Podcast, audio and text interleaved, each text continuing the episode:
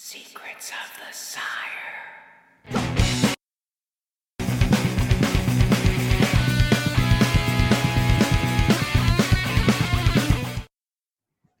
Good evening, ladies and gentlemen. Welcome to Secrets of the Sire. We do this every Wednesday night, 8 p.m. Eastern, streaming live on youtube.com slash secrets of the sire, facebook.com slash secrets of the sire, and twitch.tv slash secrets of the sire. Or you can go to secrets of the secretsofthesire.com or siredigital.com and choose your platform. Tonight, we are reviewing The King, Godzilla King of Monsters. Is it must see or wait for cable? Uh, we discuss the newest installment. We also get to talk with TWLOHA founder, that is To Write Love on Her Arms founder Jamie Tworkowski on the eve of Mental Health Comedy Tour. And Holy Twilight, we've got a new Batman, Robert Pattinson, taking on the Cape and Cowl. As always, I'm your host, Michael Dolce, joined by my co-host, Mr. Hassan Godwin. How you doing, sir? Ah, it's Wednesday. It is. I know Yeah. it's It's neither good. It's a, it's Wednesday is like the neutral day. It's not good and it's not evil. it really creeped up actually. Really this whole week has just has just crept up on me. I have It no did. idea why. Maybe it was the looming ness i don't know. See i got nothing. I got nothing. I'm trying to segue into godzilla. I got nothing. My neighborhood's always already a war zone with uh, uh, the fireworks thing. I mean, like you, you these guys got to. They're I guess they're practicing for thirty days from now or from from yesterday. oh okay but I don't know. you know, we They're- broadcast they're- from new york city and Yeah. uh, we've got a parade coming they're well, they're planning to do something pretty spectacular. Apparently, I'm not even talking about the parade. I'm talking about the local neighborhood kids. oh they're planning to do something pretty spectacular apparently because So in, a mean, month, in a month from now i'm getting a new co-host is what you're saying yeah they're i'm pretty sure this my building will not be here anymore when it's uh when the, the whole thing is over because right well it it's it literally sounds like d-day we will we will of the time We will uh, fix your studio setup. Uh, a yeah, hopefully, okay you'll be okay.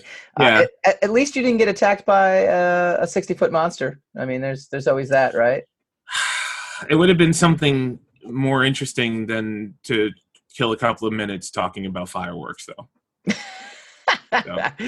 Godzilla King of Monsters. always something to be it's always a silver lining yeah godzilla king of the monsters It's Hey. it did not Long do great at the the box office. no it did not It didn't do bad though. It just it fell under you know expectations. It, i it know but according, according to everybody who's supposedly an expert in these things Yeah, the death knell of the whole franchise now and the, and the problem is apparently they've all they simultaneously filmed um God, godzilla versus king kong or king kong versus godzilla So however that's actually going to be pretty cool.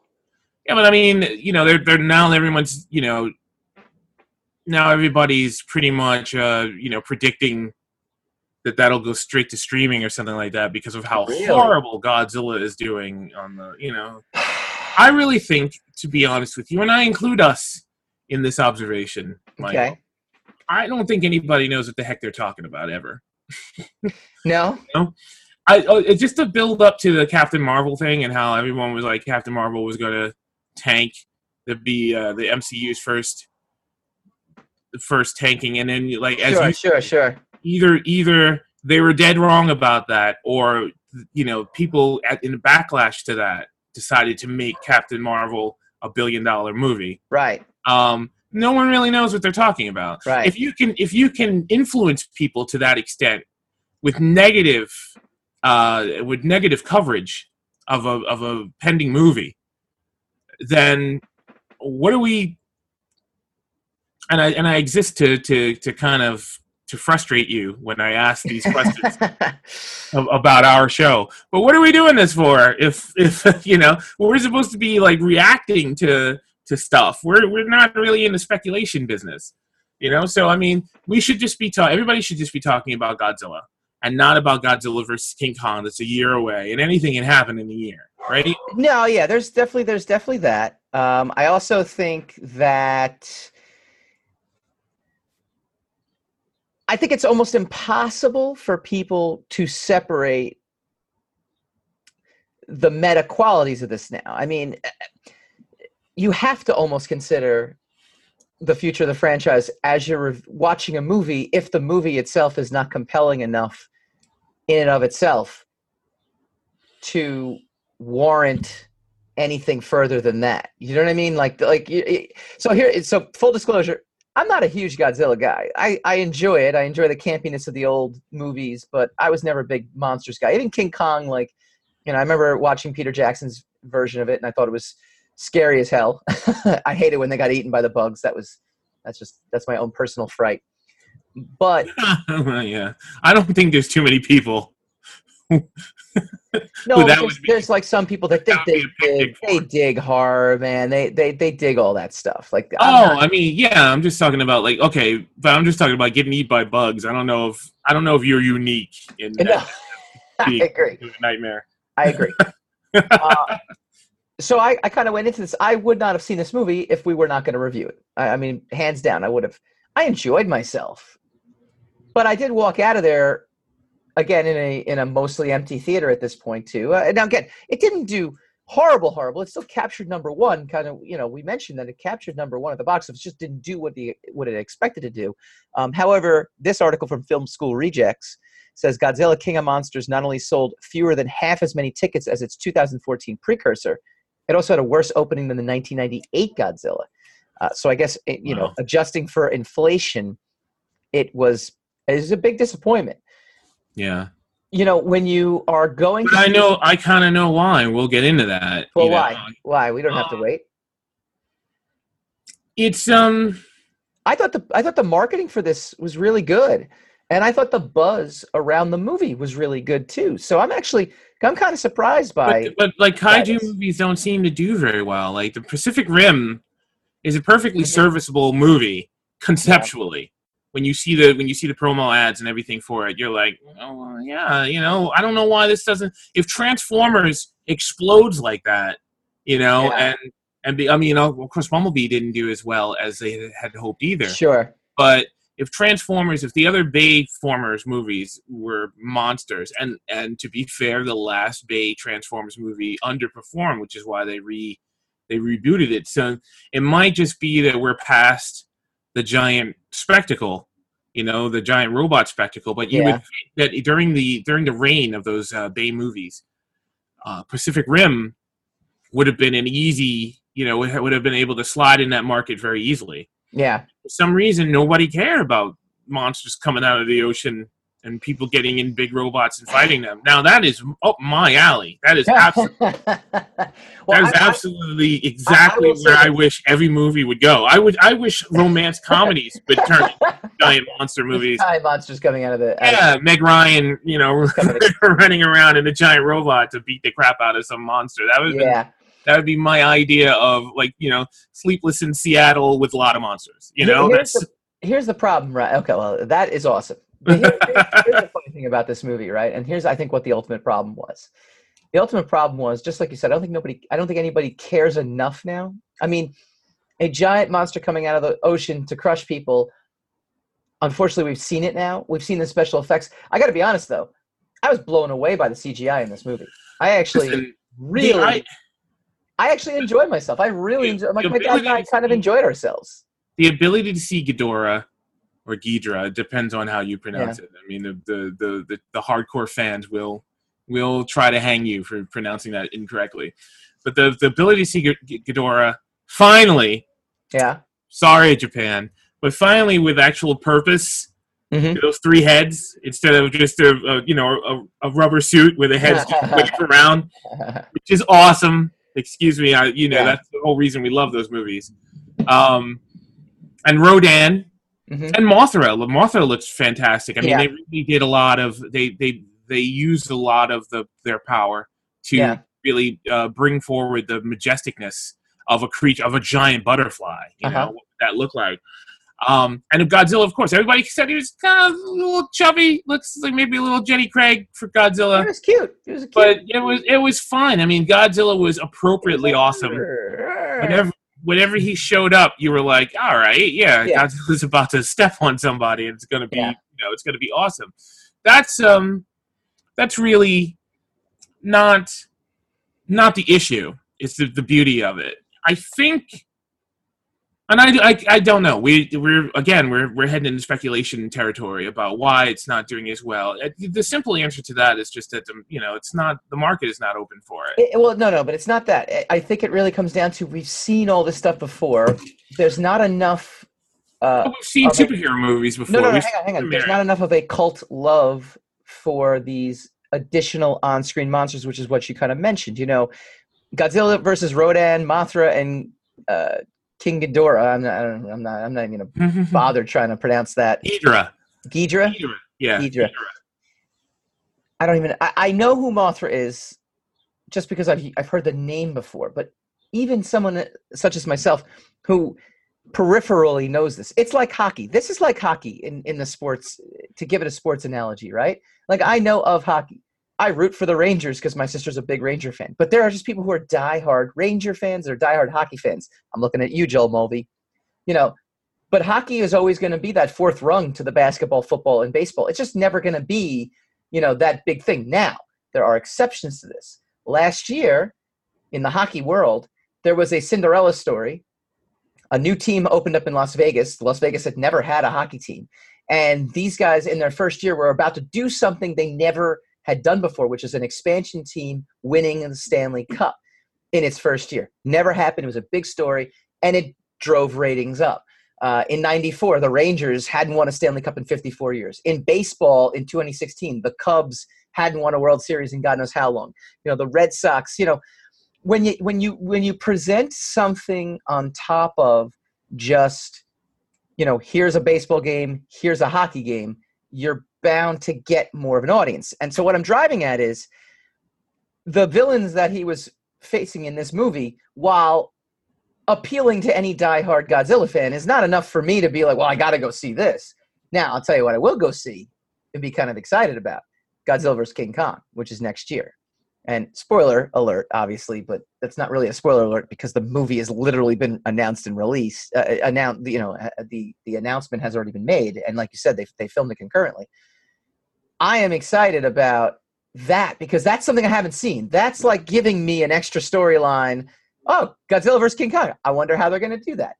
I thoroughly enjoyed this movie too, to to the point where I'm like, oh, they won't mess that up. It'll be a good movie. So Right.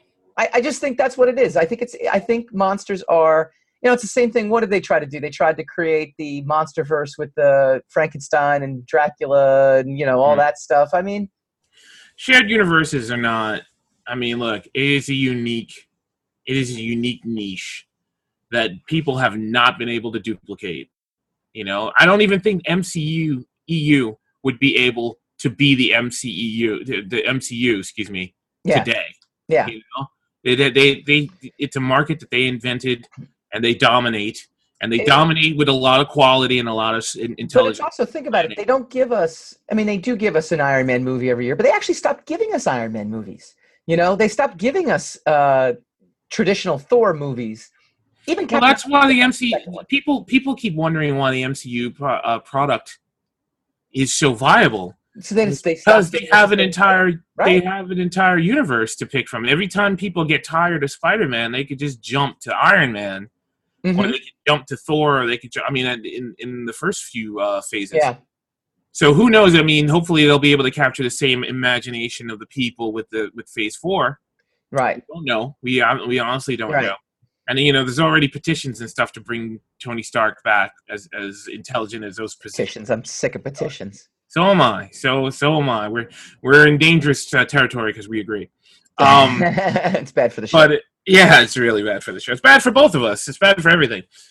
But uh, they they have such a, a pool of of Yeah. resources to pull from. If you're gonna try to do like you know like Sony tried to do a shared universe with just Spider-Man, hmm you can only pick from Spider-Man's villains. You can only make Spider-Man villain movies because you know you don't have that. That's not a huge resource of uh, of material to pull from. Not to pull a universe. You could do a Yeah. series out of it, but you can't do a shared universe out of it. Yeah. So DC would be the only ones in any kind of shape to, to compete with that, and of course DC is they they they don't believe in designing. They don't believe in building foundations for their houses before they start putting up uh, the walls Right. you know, every time the slightest gust of wind will knock their, their little universe over, and it's it's too bad. It really is too bad. I mean, we had a MCU had a shaky start with the the Hulk movie, well, and you know, yeah, I mean, it didn't. It wasn't. It, it it wasn't set in stone. It wasn't perfect. It wasn't meant to be. It really. They really had to work and prove themselves. It's not Well, like everybody was inventing something too. I mean, that's the thing. Anytime you're inventing something, Yeah, I mean, I, I say that all the time about like uh, content when we try to provide content. yeah, I say like, you know, wow, man, back in the '70s. I mean, knowing what we know now, hmm the the the the, ter- the entire all the territory is fertile. You know, it's it's Yeah. all you know virgin Yeah. territory. And nowadays, man, there's so much content we can't even watch TV shows. no, There's too many TV shows to watch. I mean, Yep. we are oversaturated with Yep. entertainment. It, uh, you know, it's a natural cycle. I mean, conventions are going through this now. You know, where Comic Cons were a huge thing. Uh, you know, ten years ago, where you know, even five years ago, where it kind of peaked, and now there's a convention every weekend in every single town using the Comic Con name, Yeah, not as a brand, but as a name, trying to ape off the brand, to where people are kind of Mhm. like, "Yeah, I don't need to go to this one." I, I mean, there's a definitive reason. You know, exhibitors are losing money because it, it's a cycle. It's it's look at all look at what we can do. Look at the money we can make. Let's all try to do this. Let's all try to copy what they're doing.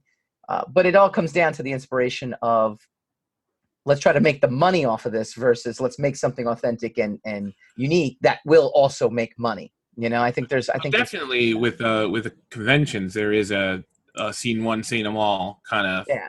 you know attitude at But this is that- is that a good i mean it's actually a funny way to mention that. Is that kind of what godzilla king of the monsters is? Is it i've seen one i've seen it all. I thought i thought it offered a lot of cool things a lot of cool visuals. I'm really glad i saw it in the theater. I don't think i would have enjoyed it as much if it's if i'm sitting at home. I do a nice No, size tv at home but there was something about this movie in a th- sitting in a theater i thought was great i will say that honestly the the appeal to this would just be to see high end quality versions of these creatures.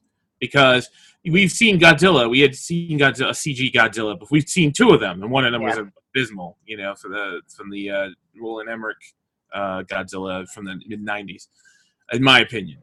Yeah. um but we and we we'd seen the Gareth Edwards uh, CG Godzilla in 2014, which actually, you know, uh, you know, a lot of people applauded it. It it, it, it honestly did well. People appreciated it. It Mhm. wasn't a uh, it wasn't a bastardization. Oh my god, I couldn't say that word. It wasn't a bastardization of the Godzilla franchise. It was honestly, it was it honestly felt authentically Godzilla.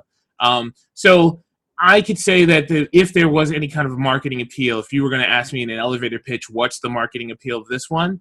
It's to do the same thing for Ghidorah and Mothra and Rodan that we did for Godzilla in 2014. We, Yeah. we will fully realize them in in as you know hyper realistic life as humanly possible with uh, the you know with the availability of today's technology, and, and that would be it. You know, to see Yeah. these creatures come to life like that, and as you say, even as a you know as a casual fan, hmm it was gorgeous. You Oh, know, yeah. uh, footage to to to watch all this stuff, and that that is not the complaint I would have about this movie. I think the complaint. I think when I walked out of that film, I thought it was an an incredibly intelligent script, an incredibly intelligent um, uh, premise yeah worked out in intricately built world building um, really really thought provoking and then I, I in my mind a studio producer came along and took a red pen to all of it and dumbed down all the dialogue and made everything as humanly as as incredibly stupid as possible. There was a lot of expository hmm dialogue where you you know where clearly they were on a mission to go do something. And then you know at least two or three people would would again reiterate what they're on the mission to do you know? Yeah. like oh we're gonna go catch godzilla. We're gonna go wake up in, in this really bad either over americanized parlance mm-hmm. or this or this ghetto american par- parlance when the when the when the diverse soldiers would start speaking and it's speaking this you know in this street patois for some reason like yeah we gonna go wake up you know godzilla we gonna go like oh my god nice to see ice cube doing well though. Yeah well ice cube's son. I know. I know. He looks he looks he doesn't look just like him. In fact, my friend, uh, the friend I saw the movie with uh, last night, he told me that was Ice Cube's son. I was like, I didn't even know that was. No, Ice okay, all right, all right, all right. I, let, me, let me not let me not offend you know, seven out of Yeah, our 10 man. Yeah, don't don't be the white guy that says He every all the black guys look alike. him. He he resembles does. When so. when I was told that that was his son, I was like, oh, I see it. You see it, Yeah, right? see it I, right that's away. my point. I, you Yeah. see it. Like that is essentially Ice Cube. Like it's just you could just see it. So uh, yes, that was NWA Ice Cube. Oh yeah, I mean that was. Uh, there's a reason they asked him to play his own father in that. In that. Also, Nobody nice like see, him. uh, nice to see Tywin Lannister dropping on his, uh, you know, landing on his. yeah, he was. there. I mean, and, and it's it's kind of the same situation with uh with Christopher Lee in Attack of the Clones.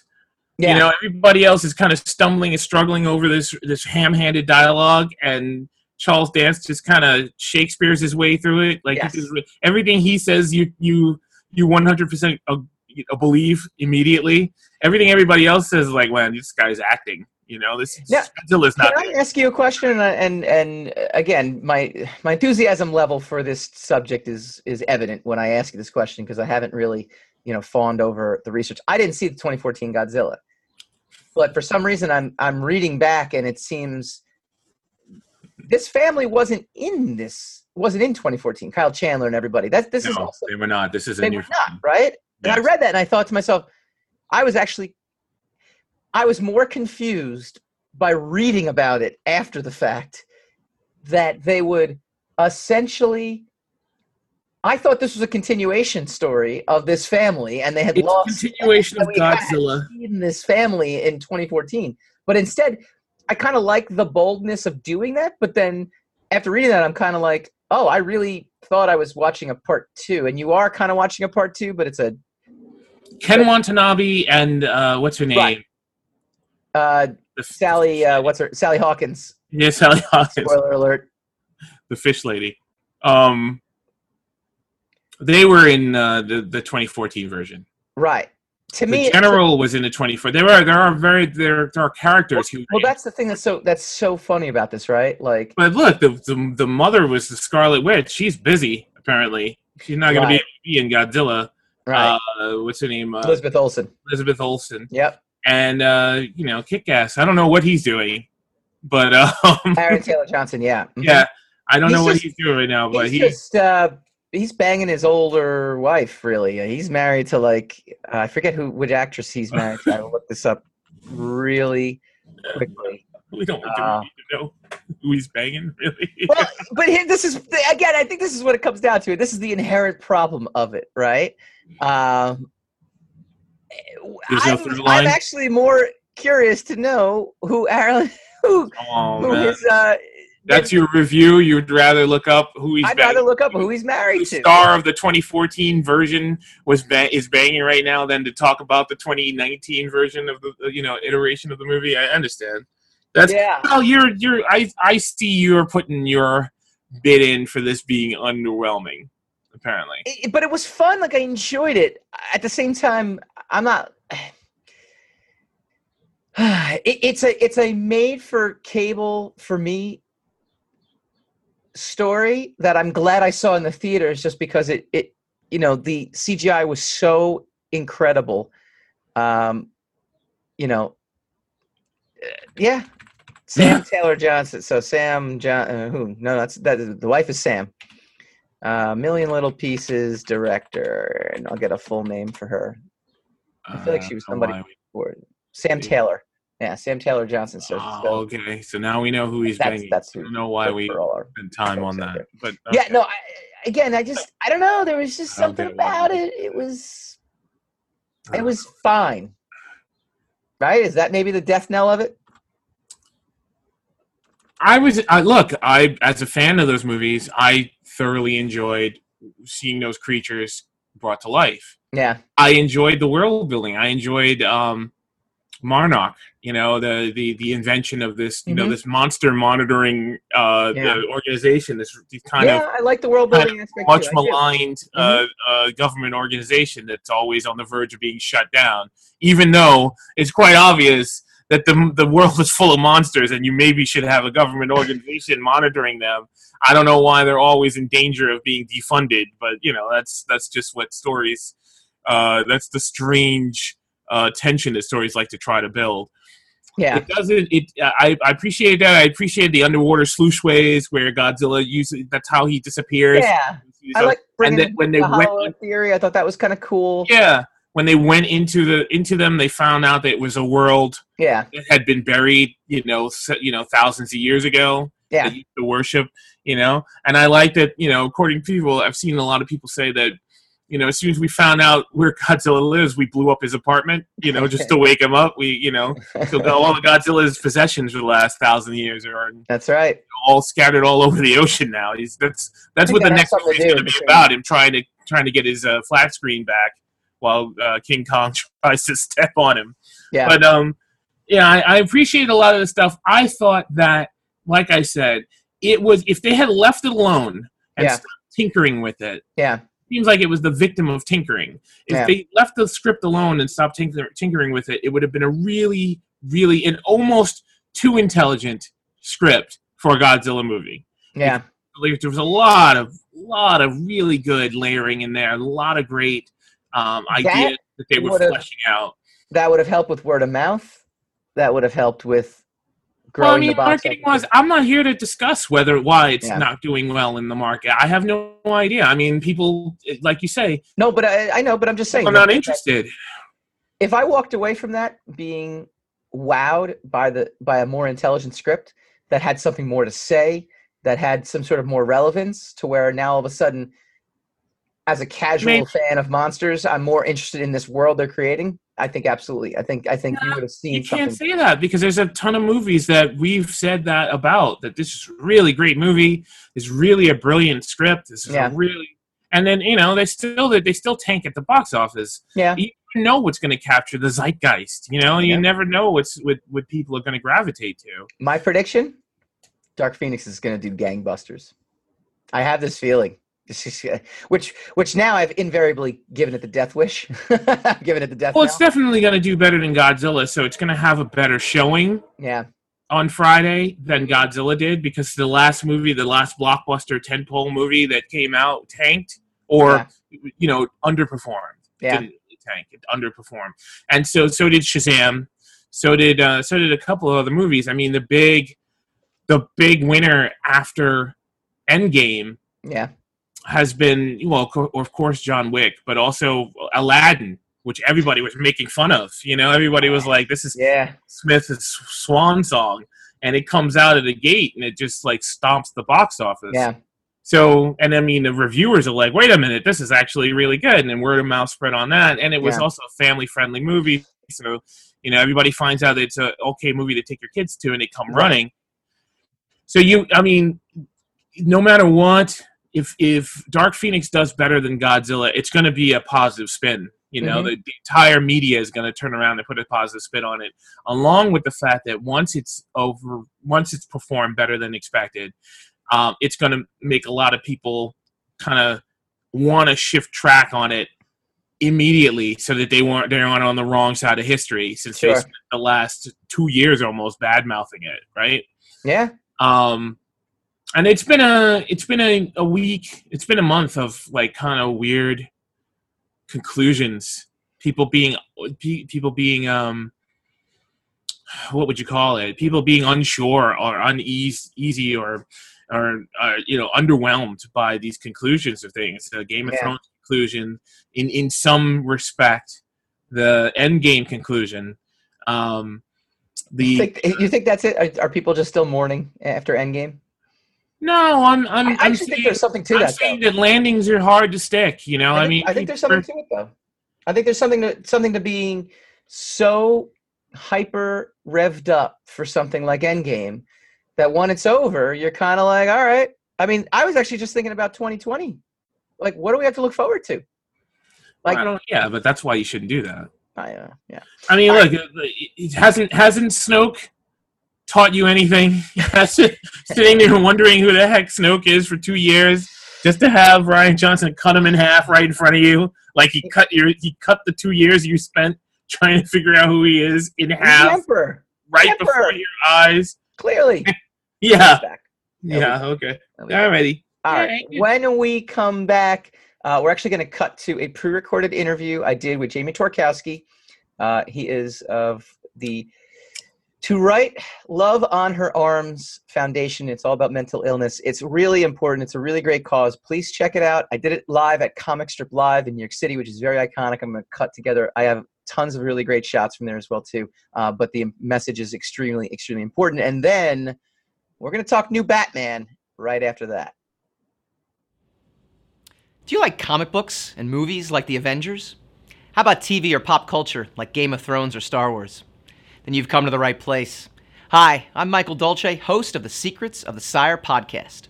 Joined every week by my co host Hassan, Lord of the Radio Godwin, we bring you the inside scoop on the pop culture universe you love to talk about.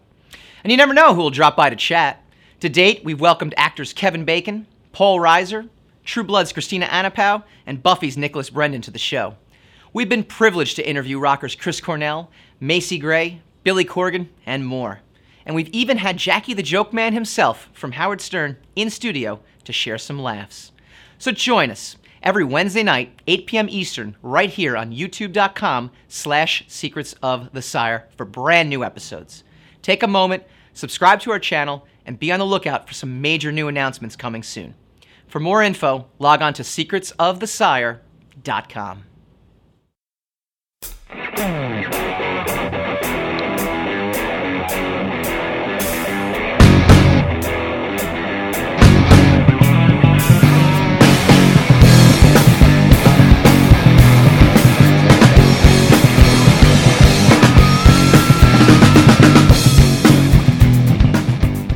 Welcome back to Secrets of the Sire. We do this every Wednesday night, 8 p.m. Eastern, talking comics, movies, TV, and pop culture. And every now and again, we get to do something really amazing and awesome and special and give back, or at least talk to folks who are giving back, which is a lot more than we do. We just talk. Uh, I am joined by Jamie Tworkowski. Uh, he is the founder of to Write Love on Her Arms. It is a nonprofit organization that is there to benefit mental health. And as you can see, we are at the Comic Strip Live in New York City for a benefit show that's going on tonight. Jamie, thank you so much for taking some time out before the big event to talk to us about your amazing organization. Man, thank you for having me. Thank you for being here. So, give our audience out there uh, an overview of to, uh, to write love in her arms and it's, it's what a it's mouthful. about. I have good friends that forget the name, so it's all good. I just I butcher things every no, week, no, so don't worry. okay. As, as a fan of the show, you're gonna realize I'm just amazed I got your name right. It's Oh. it's it's really amazing. no, there's lots of letters. Well, uh, we got our start in 2006 just Mhm. as an attempt to help a friend back then who was struggling with the issues that show up in our mission statement today. Mhm. So, my friend Renee, who was a new friend at the time, was dealing with depression, addiction, Mhm. self injury, had attempted suicide. Yeah. And I had the privilege of telling part of her story after she was denied entry into a treatment center in Orlando and posted that story online on Mhm. MySpace back in 2006. Oh, boy. And, and heard very quickly from people in so many places who just shared that they could relate to her Yeah. story, to her struggles, to the sadness, the confusion, uh, people asking for help, people who had lost loved ones, Mhm. people asking how to get involved, how to learn, how to do more. And so we've been inviting people into this conversation for the last 13 years. Yeah. And we've been able to set up a nonprofit, and now it's not just me, there's a whole team of us. And, and You've been at it for a while. I mean, 2006 is, is I mean, it's, it's scary to me. Uh, it's a long time. I mean, you've been Yeah. doing this now for 13 years and growing. Uh, you know, how did it how did it really pick up? Like, what was the what was the tipping point where you realized you had something that that reached so many people? I mean, we had such a surprising beginning in terms of uh, we had attention. We were selling T-shirts before there was even the thought of Sure. starting a charity. So, Mhm. so I try to point out the the amount of privilege, just what a unique beginning we Yeah. had. Uh, so then it took some time just to get caught up and to get organized and to put people, you know, around me, and, and thankfully we were able to to do those things to Yeah. build a team. Uh, but but the you mentioned the support of the music community, Yeah. uh, the connection to music early on, and, and even since that so many of these artists were, were quick to be generous with their platform at times literally you know to wear our shirts Yeah. on stage and and so that put us in front of people right away and, Yeah. and then people found their way to the story to the myspace page eventually to our website and we've just been able to encourage people connect people to resources and also to give financially to treatment and counseling ever since then Wow, that's tremendous. Uh, talk to us about the show tonight. Um, you know, obviously this is airing after the show is going to take place, but uh, what a great thing. You have Joe Matarese uh, headlining this. He's a fantastic comedian. How did you get involved with Comic Strip Live, and how did you get uh, Joe involved? So this was not uh, my idea or our, our idea. We're, we're super honored that uh, that we were asked to be a part of it. You Yeah. know, so so we know this is personal in terms of mental illness, uh, suicide specifically for Joe and for the other folks who are going to be on stage Mm-hmm. tonight. That it's not just a hypothetical. It's not just an issue that exists, but for them, they know what it is to to lose someone to suicide. Uh, we find that's often true when there are benefit events or just people that care and want to get involved, that it is personal for them. And so, you know, we're super thankful and, and we were happy to make the trip up when, you know, Joe talked about wanting us to, to benefit and, Mhm. and obviously knowing the history of this room and what a special venue this is, Yeah. it's, it's really amazing. I think for us as an organization, it's our first first event of its kind in Okay, terms of yeah. The realm of comedy, and we've we've seen so many surprising doors open, and so tonight is kind of another one where it's not something we had on a five-year plan, Sure, or, or sure. it's not something we can take credit for. It, it's just, I think, another reminder that people in so many places, so many lines of work, uh, young, old, in America, outside of America, people are touched by these issues, and they want to speak up. They want to use you know whatever platform they have. And so tonight it's Joe and these other folks doing it, and, and we're happy to be in the room. Your guys' mission statement is almost like that of a connector, right? I mean, you guys are kind of the bridge connecting uh, people that might not be able to get treatment for mental illness uh, to people that can help them, right? I mean, how do you, how does, I mean, it sounds like such an arduous task, and I actually think it's so amazing w- that you can do that. Um, give us an example of that. I would love to, I would love to know, you know, uh, something that's, that sticks out in your mind uh, as, as something memorable that your organization has helped kind of done, even if, even if it's the tiniest thing or the Yeah. first person. I'm sure you got a ton of stories. I- mean, I think just it's everything from social media, someone stumbling upon a tweet, Mhm. you know, late at night. It's someone picking up an info card uh, at the Warped Tour or Mhm. at a music festival or a conference. For me, Mhm. sometimes it's speaking on a college campus, and we hear all those different examples of how people are first introduced to the organization. We also just hear the simple story of someone noticing the words on a T-shirt and Yeah. asking someone, "Hey, what does that mean?" And then the coolest thing is just that it often leads to that person ending up on our website, and whether it's reading the blogs, whether it's learning more about the issues, or maybe I think the thing that gets us the most excited is when people end up in our find help section Yeah. and can enter their zip code and connect with local resources Mhm. within their community and it ends up you know leading to someone sitting with a counselor Mhm. stepping into treatment sending a text to crisis text line and, and finally inviting other people even professionals Yeah. to enter into that pain Yeah. and you know I get to meet people who say they're still alive because of the work that we do and and so that has a way of keeping us going Yeah. That, that has to be very sobering and also gratifying at the same time. Yeah, you know, we we experience both ends of the spectrum where there's memorial donations that come in when a family loses Yeah. someone to an overdose or to suicide, but we also meet people who say they're getting help, their life is better, their life is different, their Mhm. their life continues, and both have a way of of reminding you what's at stake. Yeah. So uh, turning back to the venue that we're at, the Comic Strip Live, is it's, a- it's a famous uh, comedy club in New York City. For anybody who uh, visiting New York City, obviously take a stop here if you can, take a show, and it's it's an amazing uh, place to go uh, catch some great comedians. Laughter, comedy, uh, it's a natural antidote to the kind of stuff that you're dealing with, right? Yeah, and I I think, you know, I was thinking about we've done a lot in the realm of music, and we often talk about the idea that music is allowed to be honest. Mhm. That we can go to a concert and sing along to a lyric that feels true, that, that might be difficult to say the same words over coffee. Mhm. And I think the same is true in this environment where, you know, these men and women can get up on that stage Yeah. and, and talk about pretty much anything and make us laugh and point out, you know, these truths. Uh, and I think the common thread we hope exists is where, man, if they can talk about this stuff in in the context of comedy, if songwriters can do it with music, what if we could talk about our pain and our feelings and our struggles in everyday life? Yeah, it, it's it's funny you mentioned that too, and, and I want to touch on the music angle of what you what you guys do. I was honored and fortunate, um, unfortunately, also at the same time, to have interviewed Chris Cornell uh, a few months before his passing. Um, and you know, a hero of mine growing up in music, and uh, you know, his lyrics were always kind of hinting at something darker. But you know, my co-host and I, uh, we always talk. We said, you know, we never figured it, it was him. I'm sure you run into that though a lot with the people you help. Though you, it's people that on the on the surface probably don't appear to have these kind of, you know, Ill, that this kind of illness inside them, and until it comes out, right? Yeah, and I, I think that's true no matter who your heroes are, no, Yeah. no matter what your interests, you know, whether you follow sports, music, uh, entertainment, you know, comedy, these are issues that affect people. Yeah. And you could pretty much put a period there in, in, in terms of whether you're successful or not, whether you're visible or not, you know, in terms of like platform or influence.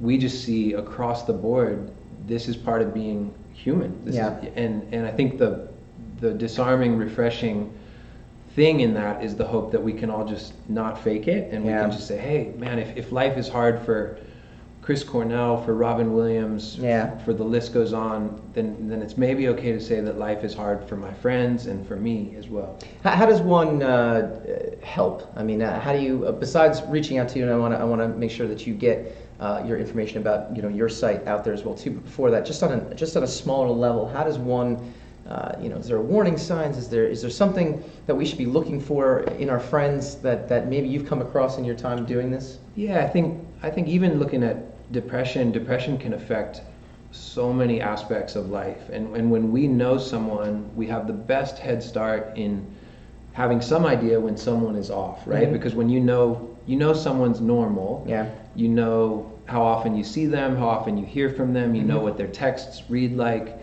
And so if something changes, I- think we love to encourage people just to, even if you don't know what to say, to say something Yeah. and to keep showing up and to keep being compassionate. I have a counselor friend who talks about the need of balancing honesty with compassion. Mhm. And so honesty is being willing to ask that hard question or to say that hard thing, express that concern. And then Mhm. obviously compassion just means making sure they know that we love them. Mhm. And you can't you can't control someone taking you up on your advice. You can't you could make the perfect speech and it doesn't mean it breaks through Yeah. but we can control continuing to show up and continuing to care and then also knowing that we don't have to be the final solution you know if, if you broke your arm i couldn't fix it but i could get you to the hospital where they know how to fix arms Right, right, that makes sense. Uh, so after tonight's event, what's the next uh, big event that people can find you at? So we're we're coming up, up or coming upon our, our biggest time of the year which for us is world suicide prevention day uh, which is september 10th every single year Mhm. And so for about a month leading up to that, it's our biggest campaign. And there's a fundraising element, uh, there's t-shirts that we sell, but I think more than that, we just love that it, it starts conversations Yeah. and it gives people the chance to be vulnerable and, and also to just talk about why this matters, why this is personal to them.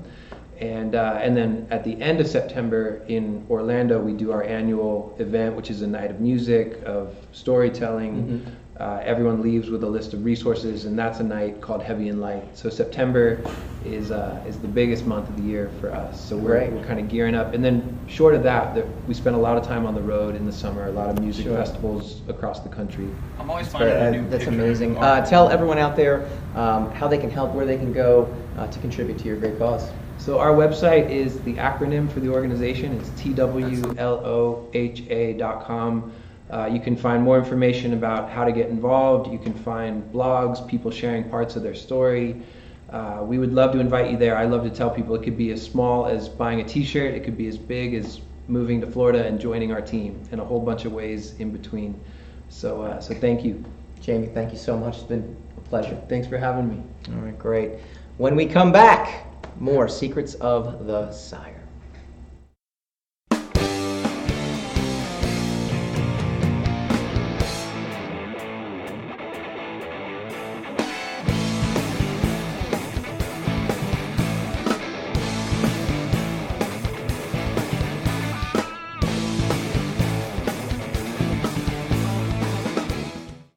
Welcome back to Secrets of the Sire. Again, I want to thank uh, Jamie Uh, tremendous interview. I want to thank Comic Strip Live for housing us there to do the interview. Uh, if you want to go check out uh, uh, to write her to write love on her arms, uh, it's a moving story. It's a touching story. Jamie touches the lives of so many people in such a great way. Uh, you can go check them out on Facebook to write love on her arms. Twitter.com slash T W L O H A. Uh, Instagram, it's Jamie Tworkowski, T W O R K O W S K I. Uh, go check it out. There's, again, just a really, really great, really great guy, really great cause. Please go ahead and check it out. And they will be doing, uh, as Jamie had mentioned in the interview, he'll be doing the big stuff coming in September. Uh, they'll be working with a lot of different bands and stuff. And last week was their comedy tour. So really, really awesome, awesome stuff. All right, we do this every week. We go spinning the racks. Spin the rack, spin that rack. It's official. Robert Pattinson is the Batman. As reported by Deadline, the 33 year old English actor of Twilight fame, English, English? English actor. English. Okay, well, either way, this Englishman beat out Dark Phoenix star Nicholas Hoult, uh, who was a heavy frontrunner for the role to become the next Batman in Matt Reeves's The Batman. Uh, it is going to be focusing on a younger Batman. That's why he won the role. Apparently, well, they're gonna do I- Batman Year One, I guess, or maybe, probably. Well, I mean, it's funny. It's like a younger Batman. I guess younger than Ben Affleck, but that's why Ben Affleck is not in it. Uh, but meanwhile, like Robert Pattinson is 33, so I don't know how young they're going to go. It's younger than Ben Affleck, I guess. Apparently, before we get into the reaction, of course, the work that it took to actually audition. So it was him and Nicholas Hoult, and they had dueling audition tapes. So director Matt Reeves, who picked Twilight Star over Nicholas Hoult, is said to have screen tested both actors in a bat suit from a previous Caped Crusader film. Two weeks ago, a black jacket clad Robert Pattinson faced flashbulbs and reporters uh, when he was talking about the lighthouse. When one guest approached him at the reception and said, I heard you were the new Batman, he offered a, only a, sm- a sly smile and stayed mum. In reality, Pattinson was not the Caped Crusader just yet. Hours after his Cannes duty were over, he was on a plane to Los Angeles to face perhaps the biggest test of his acting career, putting on a bat suit for director Matt Reeves. So it came down to what they looked like in a suit, I guess. Right? I mean, that's basically what this article Oh, said. no, but they said they filmed sequences with them, right? Yeah, They yeah. actually. So I mean, I, I guess it came down to to how they how they I guess how they looked in the suit, but uh, I I more think it's probably how they were able to move around and act in the suit. You know, because that's going to be a big deal. That's going to be Yeah. Reeves is said to have spent hours poring over the two actors' work and met with them in April. Uh, he has Pattinson obviously has far more name recognition. Mhm. But Nicholas Hoult was uh was a superhero. He is he is a luminary in the superhero genre for for Yeah. the last couple of uh, years. So uh, ever since X Men First Class, so he's been around a while doing it. According to this article from Hollywood Reporter, Christian Bale, before landing Batman Begins, performed his test in the suit used by Val Kilmer. So apparently, this is a tradition Oh, now man. of putting on the bat suit. How do they embody the character? How do their eyes look and act? Is there a specialness to them? Those are the questions Reeves. Too bad I didn't do that for uh, wanted Christian Bale. They had to do it for Christian Bale. Yeah. Too bad they didn't. No, they did. He just looked terrible in that suit. I, Yeah. I hated that cowl. In Chris. I've I've never had anything good to say about those Batman movies. so. What's your reaction to Robert Pattinson? I don't know. Uh, here's the thing. I'm very upset it's not Ben Affleck because Yeah? you- whatever you want to say about his acting or whatever you want to say about those movies, that was one of my favorite Batman. Tremendous, right? Yeah, and now okay, DC. What was your reaction though when you heard Ben Affleck was going to be Batman? I, it's the same. way- I stopped reacting to stuff like that um, because Heath Ledger. I was one of the whole. I would. I actually said when Heath Ledger got cast as a Joker Yeah, for, I said he must be brilliant in it. yeah, because that's such an unorthodox choice that there's the only reason you would make a choice like that it's not a political choice it's not a it, it's not going to get you a lot of popularity the only reason you would make a choice like that is if you looked at his his uh you know his auditions or he looked at what he was doing with the character and said this is brilliant i got to have him in the movie What and it turned out I was right. He was absolutely built. He's the best thing as far as I'm concerned. Not a big fan of those movies. I, I still think that's the best Joker we ever got. What is it about the Bat Other than- franchises? You're right. What it uh, about the Bat franchises that when you make an unorthodox choice, it tends to work out versus what you would consider a safe choice? George Clooney, I would consider a safe choice. Val Kilmer, I would consider a safe choice. Hmm. Michael Keaton wasn't a safe choice. Exactly. Michael Keaton Wasn't wasn't. an obvious Ledger choice. wasn't. I mean, there are so many instances where they've made these unorthodox choices. Because because the unsafe choices are people that already had to prove themselves, Yeah. which is why they're in the franchise. Yeah. The just the the George Clooney probably didn't have to prove himself. They looked, they took a look at him. It's like this Yeah. guy looks great. Yeah. He'll make a great Bruce Wayne. He'll make a he'll look great, and and then we'll model a Batman suit around him. Yeah. and look good because a lot of directors are like, yeah, it's just a suit. So we'll just you'll, we'll get a, a tailor in here. We'll you know we'll lock him down. We'll put Yeah. some snazzy stuff on him, and he'll be he'll be as great as George Clooney Yeah. is, but in a Batman suit, same Yeah. as Val Kilmer. But everybody else had to fight for the role. You know, everybody else had to come along and prove it. It's like, yeah, Michael Keaton, you want to be Batman? Prove to me you could be Batman. and if, as far as I'm concerned, next to Affleck, they, they really haven't had a No. Batman like Michael Keaton. I agree. It I hasn't. mean, had, Affleck was so. I mean, he really was shockingly so good as Batman, and he looked Yeah. in the suit too. and he was terrifying. You know, Oh, he was I know, I know.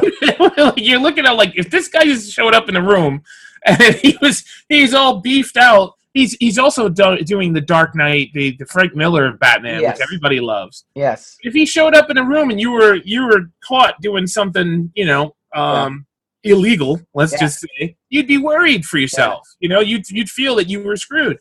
I I I I'm, I don't know. this is a good question for you. This is a good question for you. Good question. When all is said and done, who will have the better Bat career, Affleck or Pattinson? The better bat career. The better, like, we will judge their work as Batman the best. Well, I don't know. I haven't seen Pattinson's. I know. That's what I'm asking. This is this is you predicting. I want I want your Oh, fortune teller hat on. Didn't we just have this conversation about speculation? I know, but it's I mean, it's what fuels those YouTube hits. Subscribe, like us, subscribe. No, but seriously, stay away from us? I'm going to do reverse psychology. Stay away from us. We don't want you. Don't want you. just don't tell us don't subscribe. No, but who? all said and done, Affleck, Pattinson. Who's going to be the better Batman? Who's going to give the better Batman the better Bat performance when all is said and done? I guess. Uh, you, I guess by law of averages, by the by the science that we were just talking about, it's going to have to be Pattinson because it is it is the absolute unorthodox choice to make. It's not something that's going to excite your your Right. your fan base, right? Right. So it has to be it has to be a judgment on the merit of his performance and not uh, not a gig that they gave that the studio said, yeah, we want uh, Patterson's really hot right now, so we want him to be your Batman because he's not. He hasn't been seen in That's quite the a while. thing, right? He has been taking a lot of unorthodox movie selections, movie roles since. Wouldn't you Twilight. like if I you were? would too. No, I agree. I don't. I don't. If you, I and, and also, if you could sustain yourself on it, you know, Yeah. you and stay away from the the, the fanfare. Yeah. I mean, he did uh he did water. What was it? Uh, the Elephants movie. Yeah. name of that movie. Oh Yeah. man, and I actually enjoyed that movie. I, I enjoyed it mostly because Christoph Waltz is in it, and I think he's probably one of the most brilliant actors I've ever seen. But he he did a good job in it. Everything I've seen him, and I've actually not. I'm not actually really that down on the Twilight movies. They are what they are. You Right. know, they're entertainment for what they are. So I I I wouldn't count him out just because he was part of Twilight and that that he you know that Yeah. he's, he's taken on a character that is of that's very much maligned in uh, in our pop culture.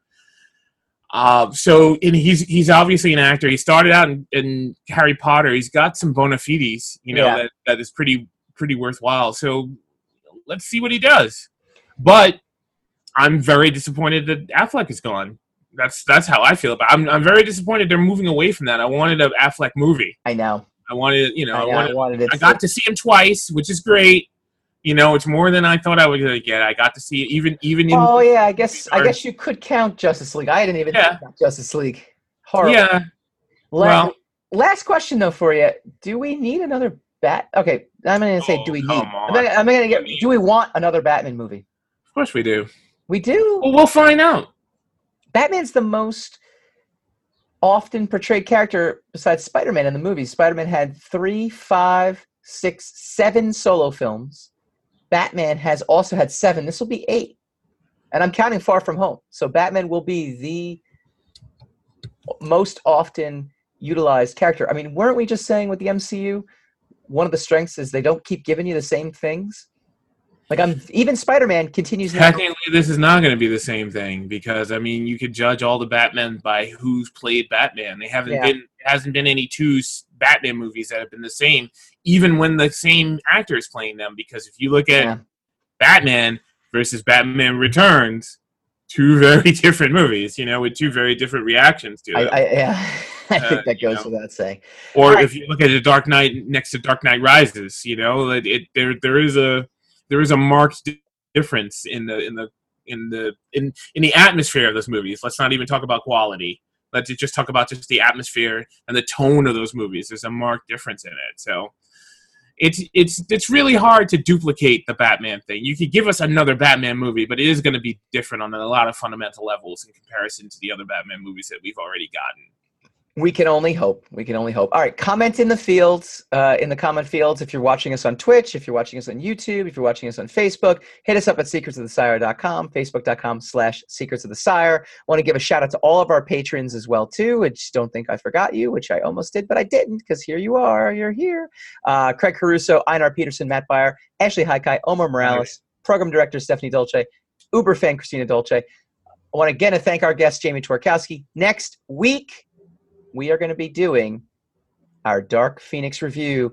Goodbye to the Fox franchise. It is the last Fox franchise. that you've already predicted will be a blockbuster. So Fox is actually going to mess really themselves good. up. I think it's going to be really good because New Mutants has never seen the light of day. So I think this is it. this is it. All right. We will see you next week. Secrets of the Sire.